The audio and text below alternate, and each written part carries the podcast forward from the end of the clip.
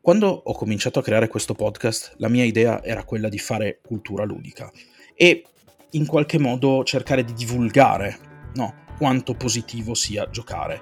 Certo, l'ambiente del gioco non è un ambiente pulito al 100%, anzi, spesso e volentieri le politiche commerciali entrano a gamba tesa a rovinare quello che è il nostro hobby preferito. Però, di fatto, la mia idea era quella di portare in qualche modo a galla quelli che erano i lati positivi di tutta la faccenda. Però ogni tanto non solo le industrie fanno qualcosa di sbagliato, ma lo fanno anche i fan.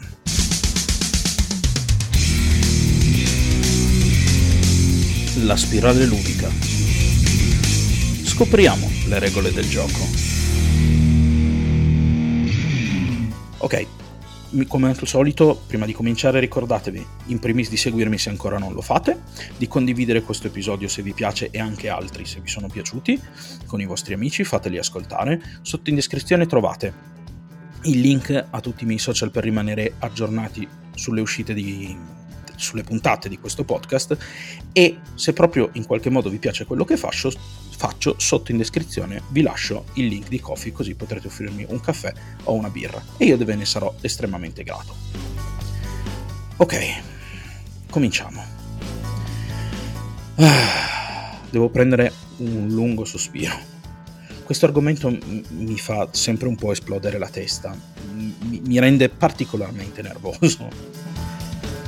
La console war è una delle cose che mh, da tempo contraddistingue il mondo videoludico. Chi possiede una piattaforma generalmente si raduna sotto quella che considera la propria bandiera, che è quella stessa piattaforma.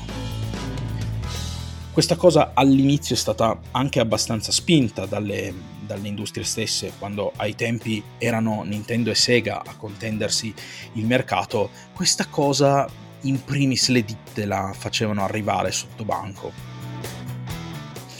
Perché ovviamente c'erano soltanto due piattaforme, che poi in realtà man mano il loro numero col tempo in realtà è cresciuto, ma come dicevo c'erano solo due piattaforme e quindi cercavano di rubarsi i clienti così. Questa cosa però al tempo non è sopravvissuta se non grazie all'aiuto dei fan. E il fatto che i fan si radunino sotto la bandiera di una singola piattaforma è nella mia testa quanto di più sbagliato si possa fare per alcuni motivi. Allora, primo, capiamoci subito, per quale motivo giochiamo? Anzi, meglio ancora, per quale motivo compriamo una console? La compriamo per giocare no? Quindi è il nostro divertimento interessarci. La piattaforma non è nient'altro che il mezzo che noi utilizziamo per arrivare a quel, a quel tipo di divertimento. Quindi sia essa Xbox, Switch, PlayStation, PC.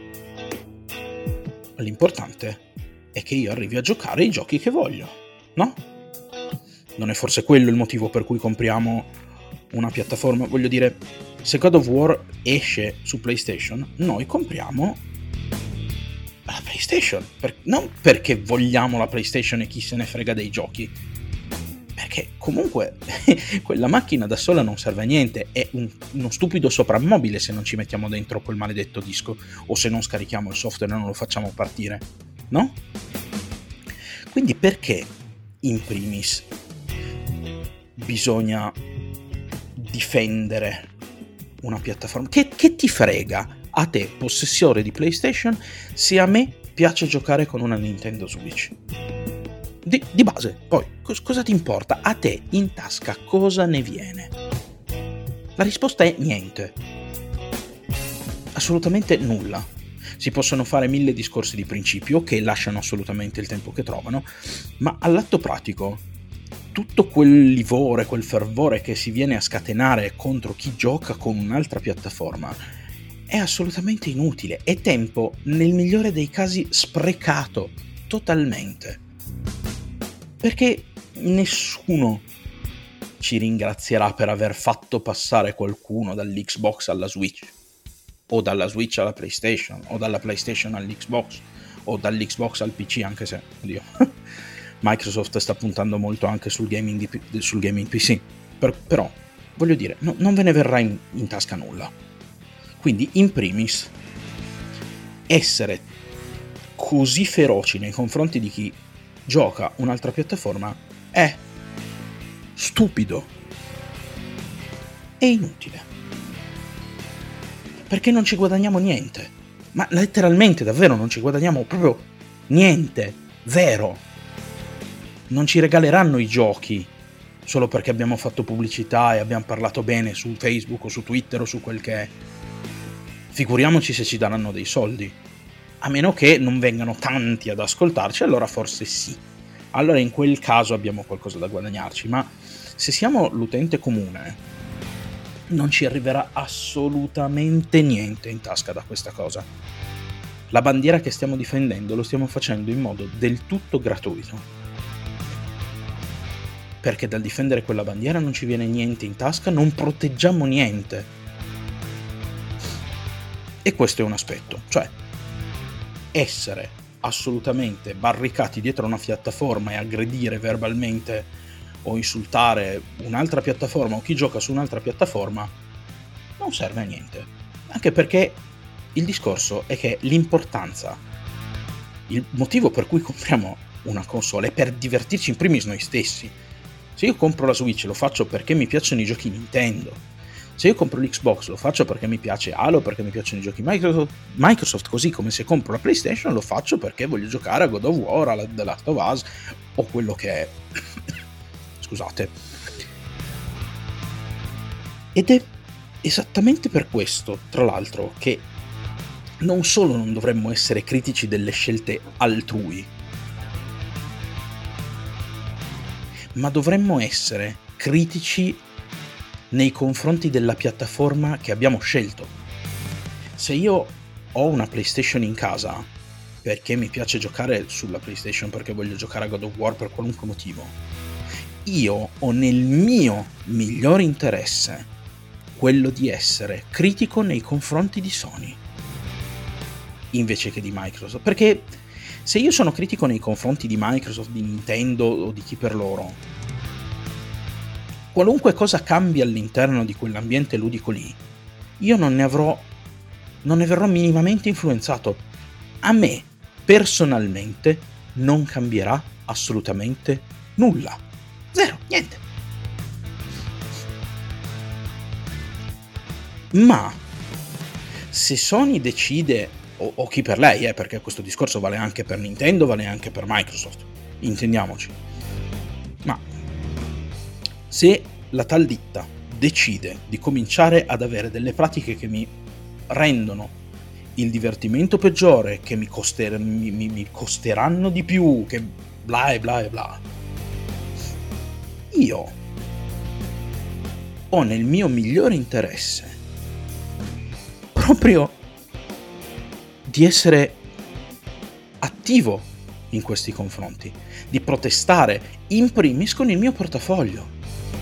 Se io non caccio fuori i soldi, le cose cambiano.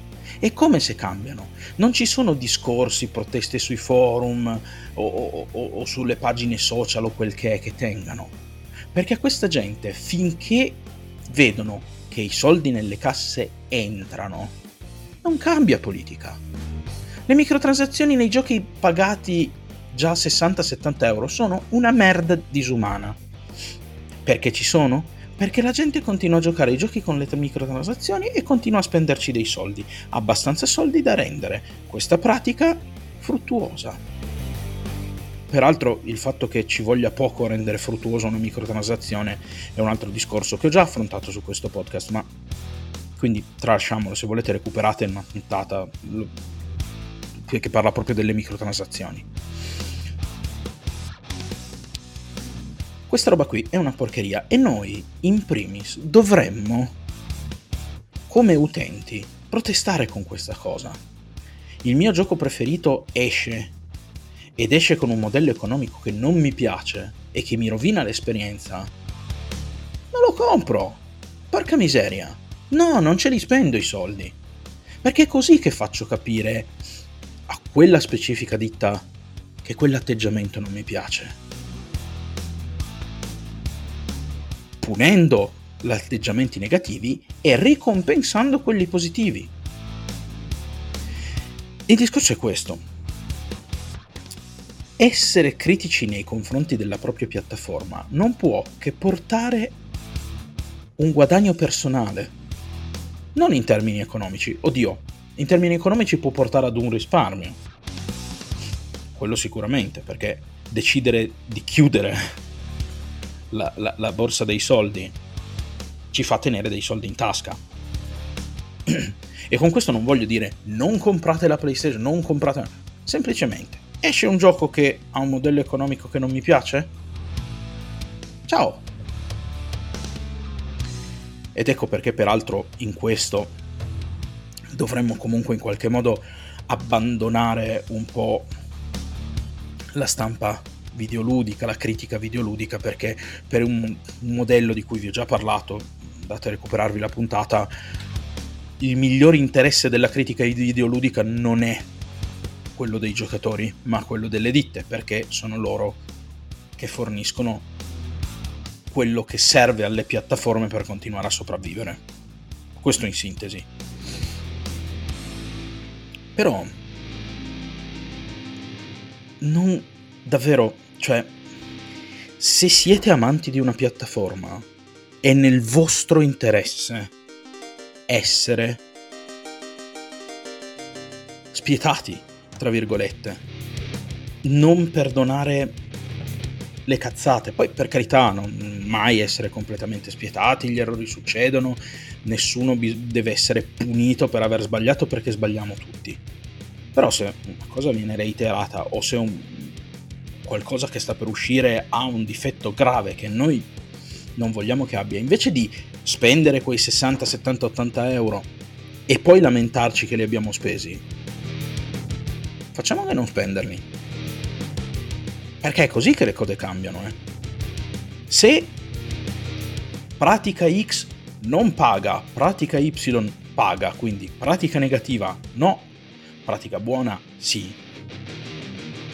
vedrete che faranno tutti pratica buona.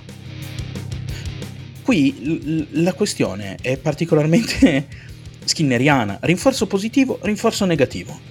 Così funziona. Niente soldi, non va bene, non si fa. Soldi, va bene, si fa. Non è, a loro non importa che noi siamo contenti, a loro importa che noi spendiamo. Se spendiamo infelici, chi se ne frega? L'importante è che spendiamo. Quando vi dicono abbiamo a cuore solo i vostri interessi, sono cazzate. Chiunque venda qualcosa ha a cuore i propri interessi è così che si fanno gli affari, avendo a cuore i propri interessi. Certo, c'è chi ha una morale, ma tendenzialmente parliamo di realtà piccole, queste grandi realtà che ci vendono le console, che ci vendono le macchine da gioco, guardano un grafico, non guardano in faccia le persone a cui vendono, non hanno la benché minima idea di chi, chi sia che compra hanno le informazioni che gli servono per capire a chi vendere. Ed è proprio per questo che se vogliamo il bene della piattaforma che giochiamo dobbiamo particolarmente essere critici. Il che mi riporta peraltro anche al discorso concorrenza. È notizia di qualche giorno fa che eh, praticamente in termini di unità vendute eh, l'ultima generazione di Xbox e l'ultima generazione di PlayStation si equivalgono più o meno. Cioè in realtà PlayStation ha venduto quei 3-4 milioni in più, ma il divario in percentuale non è così grande. E questa cosa in realtà ha infiammato i fanboy.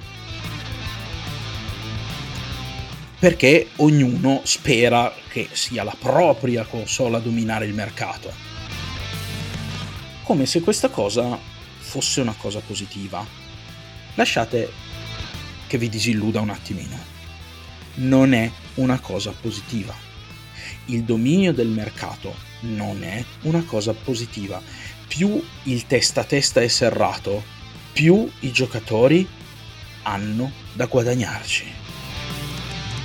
Voi dovete sempre, sempre, sempre sperare che nessuna delle due piattaforme abbia il predominio assoluto.